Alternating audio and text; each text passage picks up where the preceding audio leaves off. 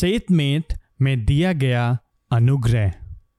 परंतु परमेश्वर ने जो दया का धनी है, अपने उस महान प्रेम के कारण जिससे उसने हमसे प्रेम किया, जबकि हम अपने अपराधों के कारण मरे हुए थे, उसने हमें मसीह के साथ जीवित किया।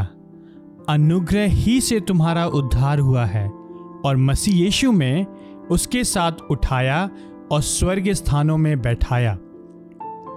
इफिसियों दो चार से छः।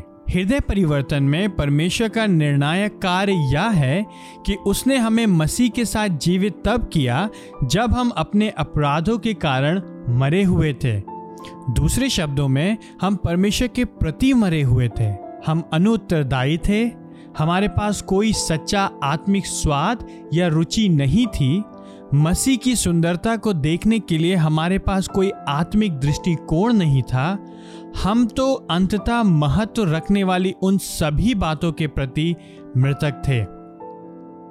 परमेश्वर ने कार्य किया अप्रतिबंधित रीति से, इससे पहले कि हम उसकी उपस्थिति के योग्य पात्र बनने के लिए कुछ भी कर पाते। उसने हमें जीवित किया। उसने संप्रभुता में हमें मसीह की महिमा देखने के लिए आत्मिक मृत्यु की नींद से जगाया। दूसरा कुरिंथियों चार चार। आत्मिक इंद्रियां जो मर चुकी थीं, आश्चर्यजनक रीति से जीवित हो गईं। इफिसियों दो चार कहता है कि यह दया का कार्य था, अर्थात परमेश्वर ने हमारी मृतक स्थिति में देखा और हम पर तरस खाया।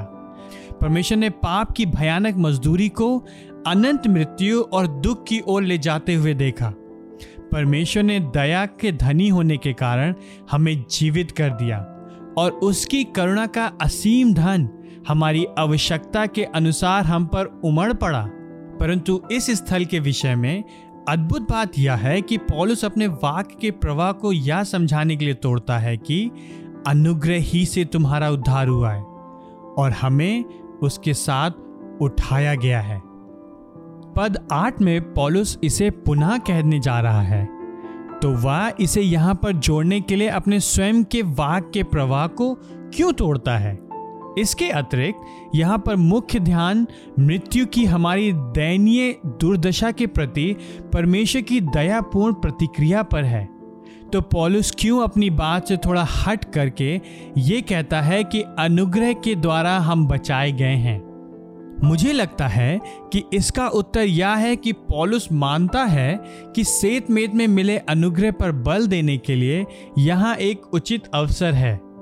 जैसा कि वह हृदय परिवर्तन से पहले हमारी मृतक स्थिति का वर्णन कर रहा है, उसे आभास होता है कि मृतक लोग मांगों को पूरा नहीं कर सकते हैं। यदि उन्हें जीना है तो उन्हें बचाने के लिए परमेश्वर का कार्य पूरी रीति से बिना प्रतिबंध के और पूरी रीति से सेतमेत में होना चाहिए।